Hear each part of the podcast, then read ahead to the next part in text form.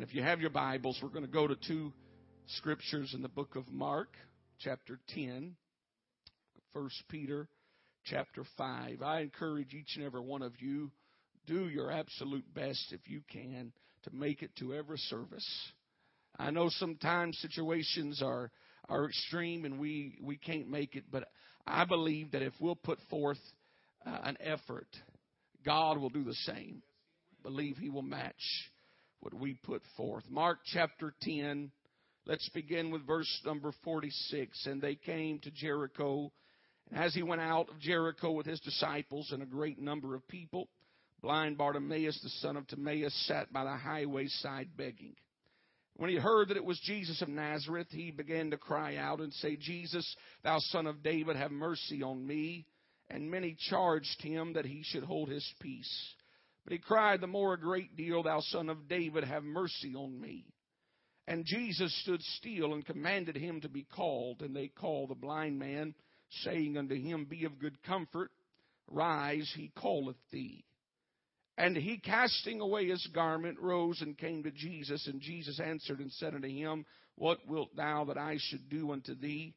The blind man said unto him, Lord, that I might receive my sight. And Jesus said unto him, Go thy way, thy faith hath made thee whole. And immediately he received his sight and followed Jesus in the way. First Peter 5 and 7, very common scripture. The Bible says, Casting all your care upon him, for he careth for you. In our first reading, the disciples looked at this individual who was in a bit of a quandary and said, Be of good comfort. Rise, he calleth thee. And in our second scripture, it said, He careth for thee.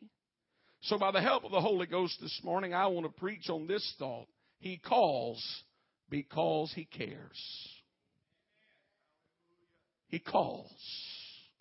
Regardless of who you are, regardless of what walk of life you came from, He calls because He cares. Lift your hands to heaven this morning. Father, we know in this house there is a multitude of situations, circumstances, backgrounds, etc. Lord, but one thing we all share today is our desire to leave this place changed by the power of the Holy Ghost. I bind every spirit that would hinder the work of God. I take dominion over every opposition that would stand in the way. And I pray for a release in the heavenly realm this morning. I pray that you would minister the hearts and the needs of each and every individual that finds himself in the presence of God today. Lord, we give you thanks and glory and praise. And we clapped our hands unto the Lord.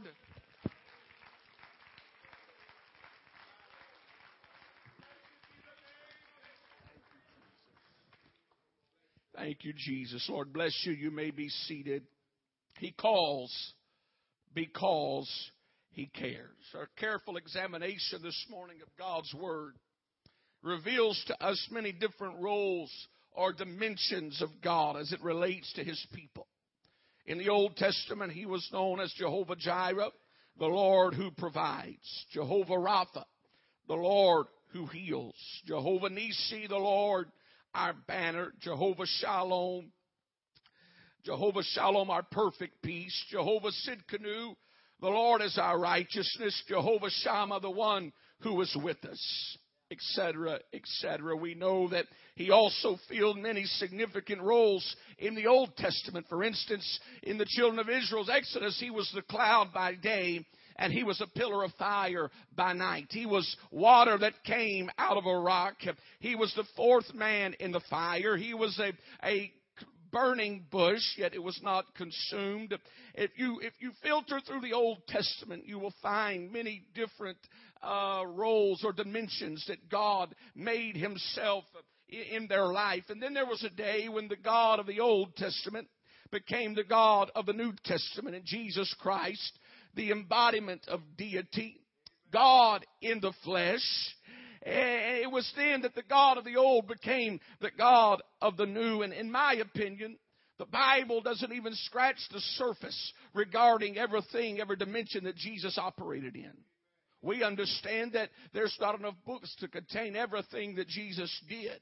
We are given a glimpse, a window, if you will, into his life through the four gospels. But, but I, I believe that Jesus' ministry went so far beyond what we read. And if we take the time to analyze and compare each role he filled, my question today is could we arrive at a conclusion of which role was most notable?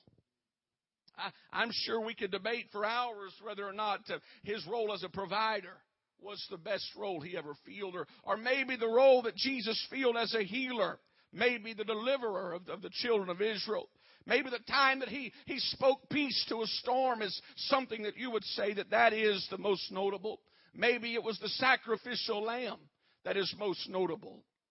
We could go on and on and say, well, what is the greatest role that Jesus filled? But in my opinion, all of these are marvelous. Yet there's one role that God filled that is quite amazing. And that was the very first role ever recorded in the Word of God, and that is a creator.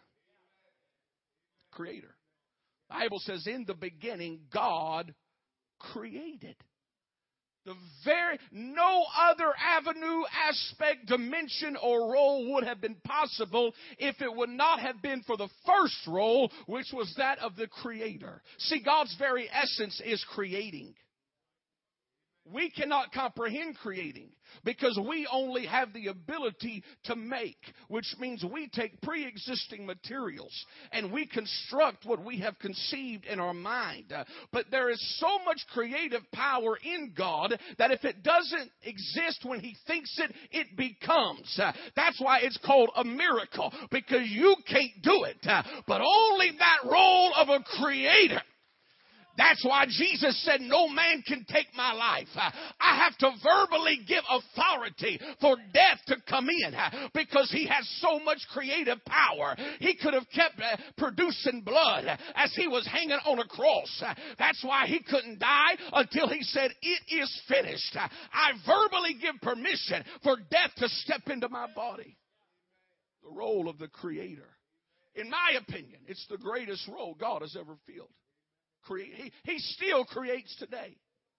He still creates. The Bible said, The earth is the Lord's, and the fullness thereof, the world, and they that dwell therein, planets, stars, galaxies, other worlds, mountains, valleys, rivers, rapids, every creature, great and small, it all points back to the most vivid imagination. Each is unique and has the thumbprint of a precise craftsman after contemplating his greatest role as God. The question arises what is his greatest creation as a creator? Some would say the snow capped mountains or the deep, beautiful blue seas, perhaps natural wonders, stand as a testimony of His creation. But I, I believe that nothing compares to the greatest creation I, I believe that if you look at everything and say, well, that's beautiful and that's beautiful and that's awesome and, and wow, how, how did God do that? I believe one thing will stand out as God's greatest work, and that is the day He created humanity. It's His greatest creation. When you consider how many billions of people God has created, how many people from the beginning of time, even to this day, have been created, yet not one person was alike? Not one person. You can't draw stick people and, and end up with five or ten before you they all look alike. And God created over billions and billions and billions of people, and not one of them. They may look alike, but they're not alike. We're talking size. We're talking color, hair. You name every aspect that God used to create those people. Every one of them was a creation that came from the mind of God. God's, it's God's greatest creation. Every, every attribute that we share comes from God. Every, every trait, the ones you like and the ones you don't like, they all came from God joy, sadness, anger, laughter. The question arises after we've decided his greatest role, his greatest creation, then what is our greatest attribute as a human? We can go on and on, but I believe our greatest attribute that everybody shares is love. Love. Love. Whether you realize it or not, embedded in your genetic makeup is the ability and the desire for love. The desire for, for somebody to care for you. Care is an expression of love. You want, you want to know, does somebody care for me? And you like to give care. It, it, it's not taught. Animals are not taught how to care. It's, it's in their makeup. When we were, when we found out we were expecting Sadie, I don't care how much you read about babies. Nothing prepares you for the real thing like the real thing. And you know, nobody had to teach us how to love that baby. Nobody had to teach us how to care for that baby. It, it's part of you. You you like to care. You know how to care. Brothers and sisters care for each other. Children, through later stages of life, care for their parents. Friends care for each other. It's something we rarely think about as long as the care is coming. But when the care ceases, we start feeling lonely. See, we all like being cared for. I'm the biggest baby there is when I get sick once or twice a year, and I will milk it for all it's worth. You give me some Sprite, some popsicles, and a little bell. Well, an RV, all you, you got to do is wave your hand, and everybody's going to see you anyway, so you don't even need a bell.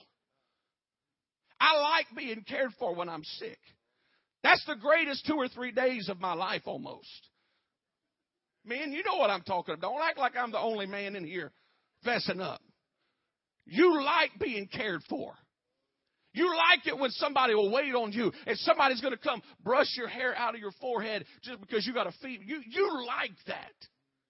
You like, and, and, and I almost dread when I start feeling better. I will cough a little longer if I can get one more soda, one more Sprite. Because we like that care. We, we like that attention. We like to know that somebody cares for me. It's in your nature. It's in your nature. But there are times in our life, if we're all honest, there are seasons that we go through, situations that caught us off guard, where we start to think nobody cares. Nobody knows what I'm having to go through.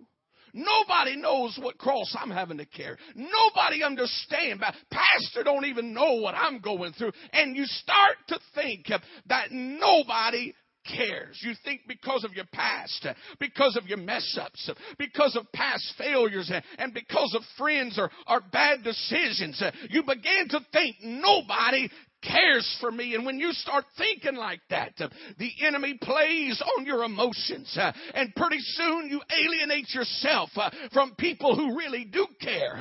And the devil will convince you that you're in this thing all by yourself. And there's no way it can get any better. And you're helpless in your situation. The lonely road of helplessness begins when you think nobody cares when you think you're all alone. Perhaps no one knows that road better than blind Bartimaeus. The Bible said as they, as they went out of Jericho, there was a man named Bartimaeus, the son of Timaeus. It is believed that his father was blind and, and he's blind, so we're dealing with a multiple generation problem right now.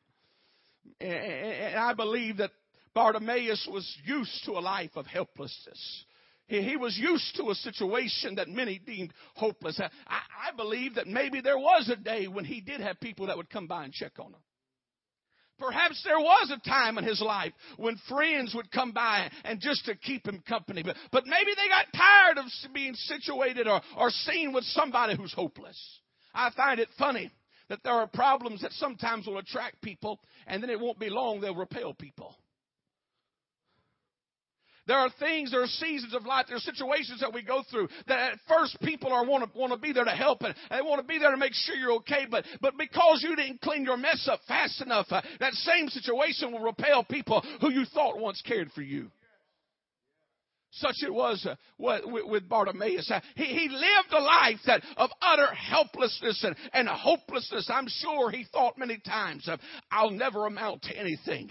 I'll never do anything noteworthy. My situations are, are, are beyond my control and I'm, I'm a victim of circumstances and I have nothing to look forward to. I, I have nothing good in my life. I'm helpless. I'm hopeless. People avoid me because I'm a beggar. People avoid me because of something they don't even know about. People avoid you because of something you can't even control. People that sit across the church from you avoid you and they don't even know all the details of what's going on in your life. Uh, and you feel like the people who should love you the most uh, are the ones that have their fingers crossed saying, Don't come near me. Can I walk in the Holy Ghost a little while? Just because we go to church doesn't mean we're perfect. When you get the Holy Ghost, you're not an angel. If you're a jerk before the Holy Ghost, you'll be a jerk after the Holy Ghost. It doesn't make you perfect. It gives you the ability to change. And because we come to church and there's a host of different natures, pretty soon we start doing this to some people. We don't even know what's going on in their life. We don't know what they're having to go through. And we judge prematurely by our thoughts and our emotions. We, we don't even know half the story. Bartimaeus was used to being judged.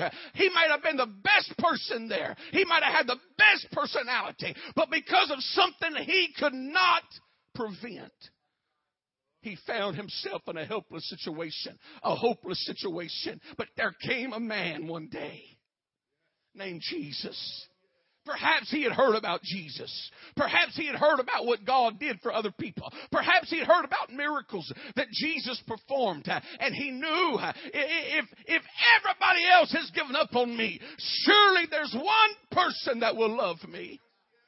Surely there's one person who'll care for it.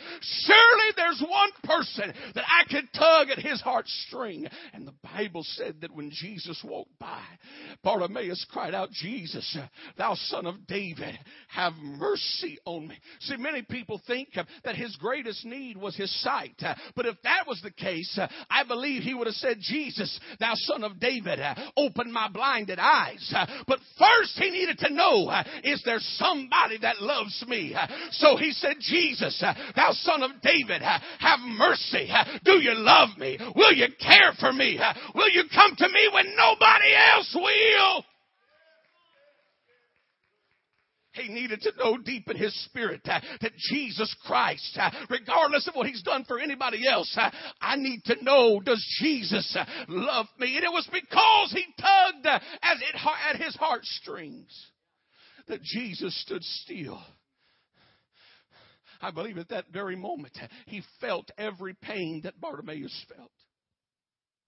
I believe at that very moment he felt a heart that was helpless, that was hopeless.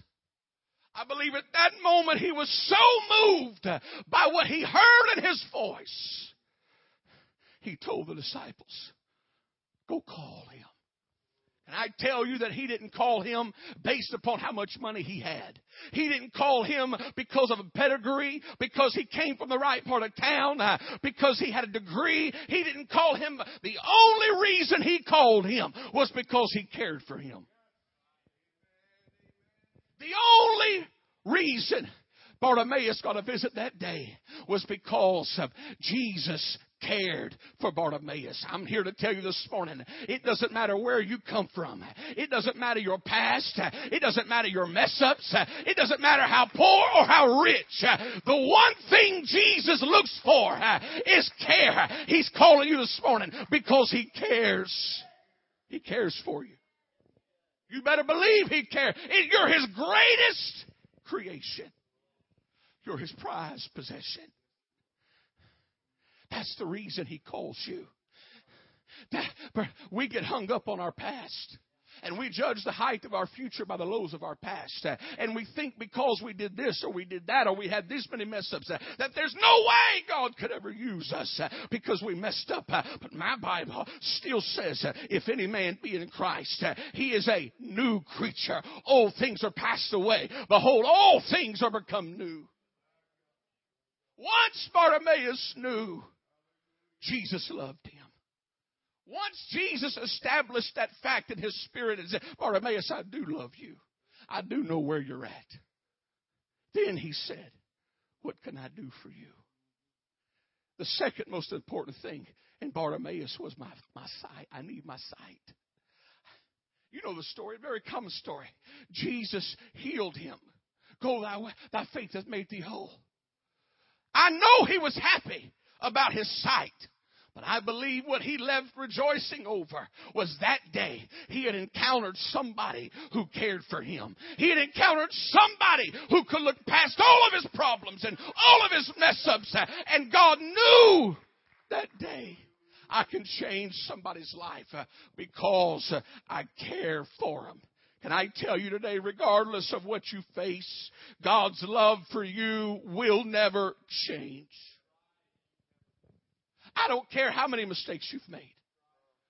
I don't care how much you beat yourself over your past.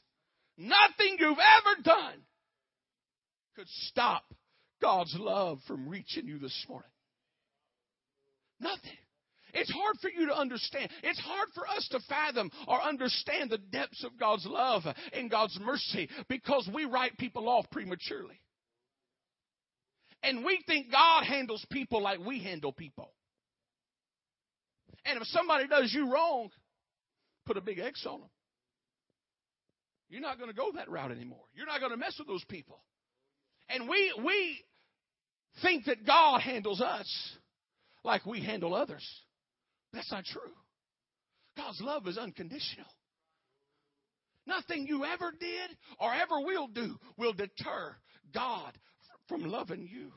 Bible said, casting all your care upon him, for he careth uh, for you. Your, your past, you have to give it to God.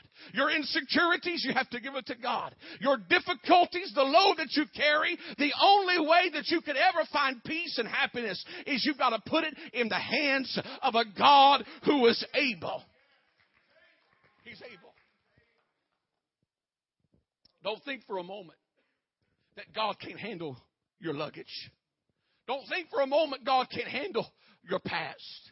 The Bible said in Hebrews, for we have not an high priest which could not be touched with the feeling of our infirmities, but was in all points tempted like as we are, yet without sin. Can I tell you today that that verse reaches beyond the temptation factor and touches on the human factor, the emotions, the abandonment, everything that we deal with, he dealt with.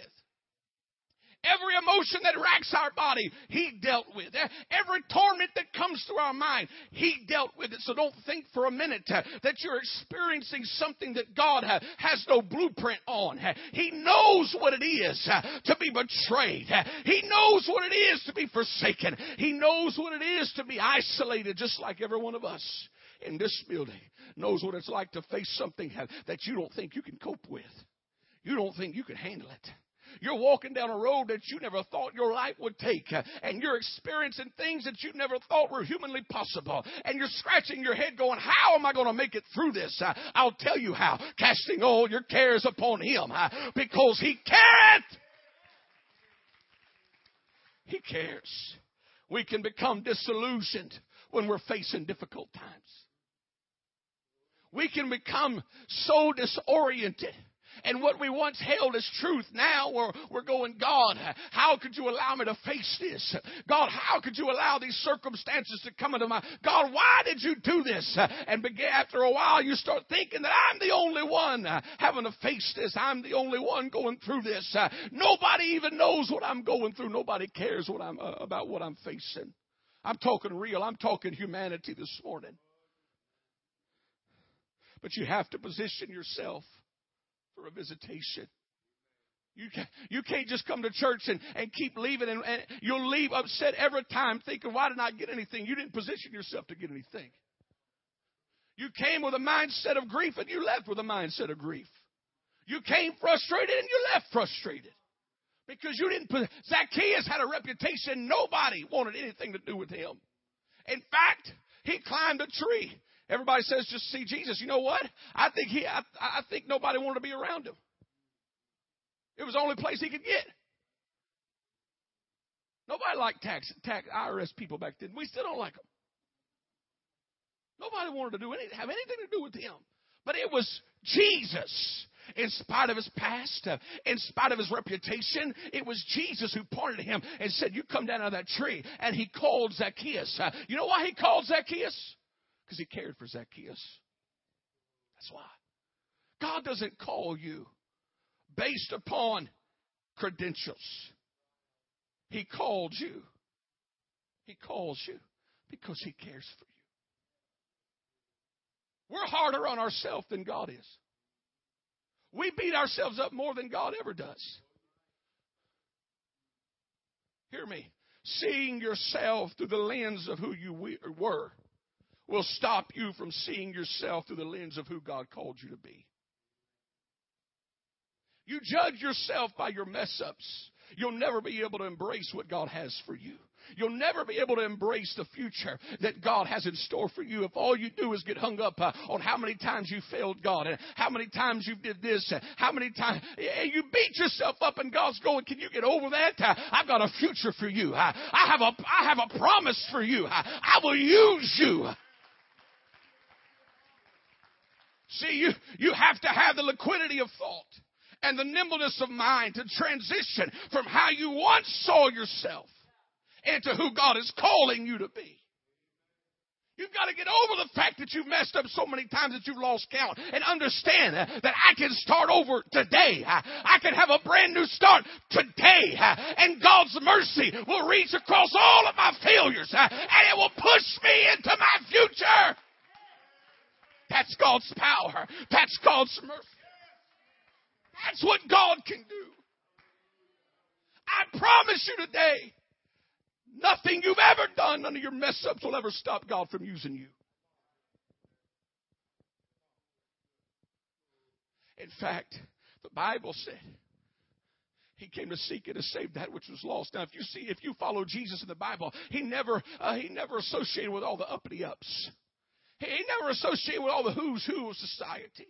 In fact, every time they found him, they were with, he was with publicans and sinners. He was with people who had problems. He was with people who had mess ups and had failures. Eh, see, if Jesus would have went to the top and said, I'm only going to start here and everybody who's got their act together and above can be saved, he would have set a precedent whereby you had to reach a certain level to attain salvation. So what did he do? He went to the bottom of the bottom of the bottom and said, if I start start here, uh, then everybody can be saved. Uh, if I go to the worst of the worst, uh, then that means everybody from there on up can have chance at salvation.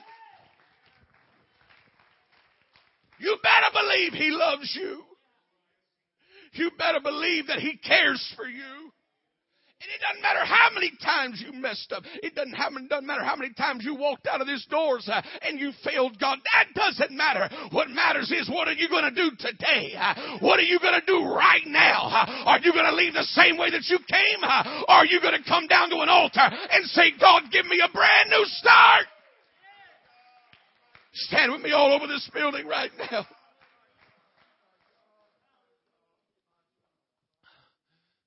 There's a call this morning echoing from the portals of glory. He's not calling you based upon merit. He's not calling you based upon what you can do for him or what you have done. He's calling you because he cares for you.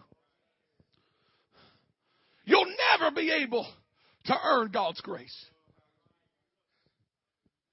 I don't care how much money you give in an offering plate. I don't care how faithful you are to church. I don't care how holy you dress we as humanity will never be able to do enough to earn God's love and mercy or His grace. No. Nobody. Nobody. So you got to get it out of your mind that you have to be a certain thing to reach a certain level in God. All you have to do is respond to the call this morning. All you have to do is understand, you know what? I've made I've made mess ups. I've had failures. I've done things I know I shouldn't have done. But I can leave today changed by the power of God. Bartimaeus, the first thing he did when Jesus called him, he cast off his garment. That thing that was hindering him from responding, he had to get rid of it. I'll tell you today, the thing that's hindering you from responding, you've got to get rid of it. Uh, and say, nothing's going to stop me from getting what I need from God this morning. Nothing's going to hinder me uh, from getting a touch from God this morning. I want a touch of God in my life. Heads bowed and eyes closed all across this building. Without a doubt, God has spoken. God has ministered and spoken to several people. Sir, I'll come get you if I have to, but I want you to respond to the call this morning. I want you to feel what heaven is wanting to do in your heart. I want you to grasp the concept of a brand new start today, sir. Ma'am, a brand new start. You say, well, I've been in and out of church time and time again. That doesn't matter. What matters today is that you come to an altar and you say, God, forgive me of my mess ups. Forgive me of my failures. I'm asking for grace and mercy. I promise you, He'll meet you at an altar, ma'am. He'll meet you at an altar, sir. I wonder, is there anybody here from the front to the back? I'm opening these altars uh, from the front to the back. Uh, I believe we, I believe it'd be pleasing to God uh, if we stepped out of our pew and said, God, I want to touch from heaven this morning. I want to touch from heaven this morning. If you need to grab hands.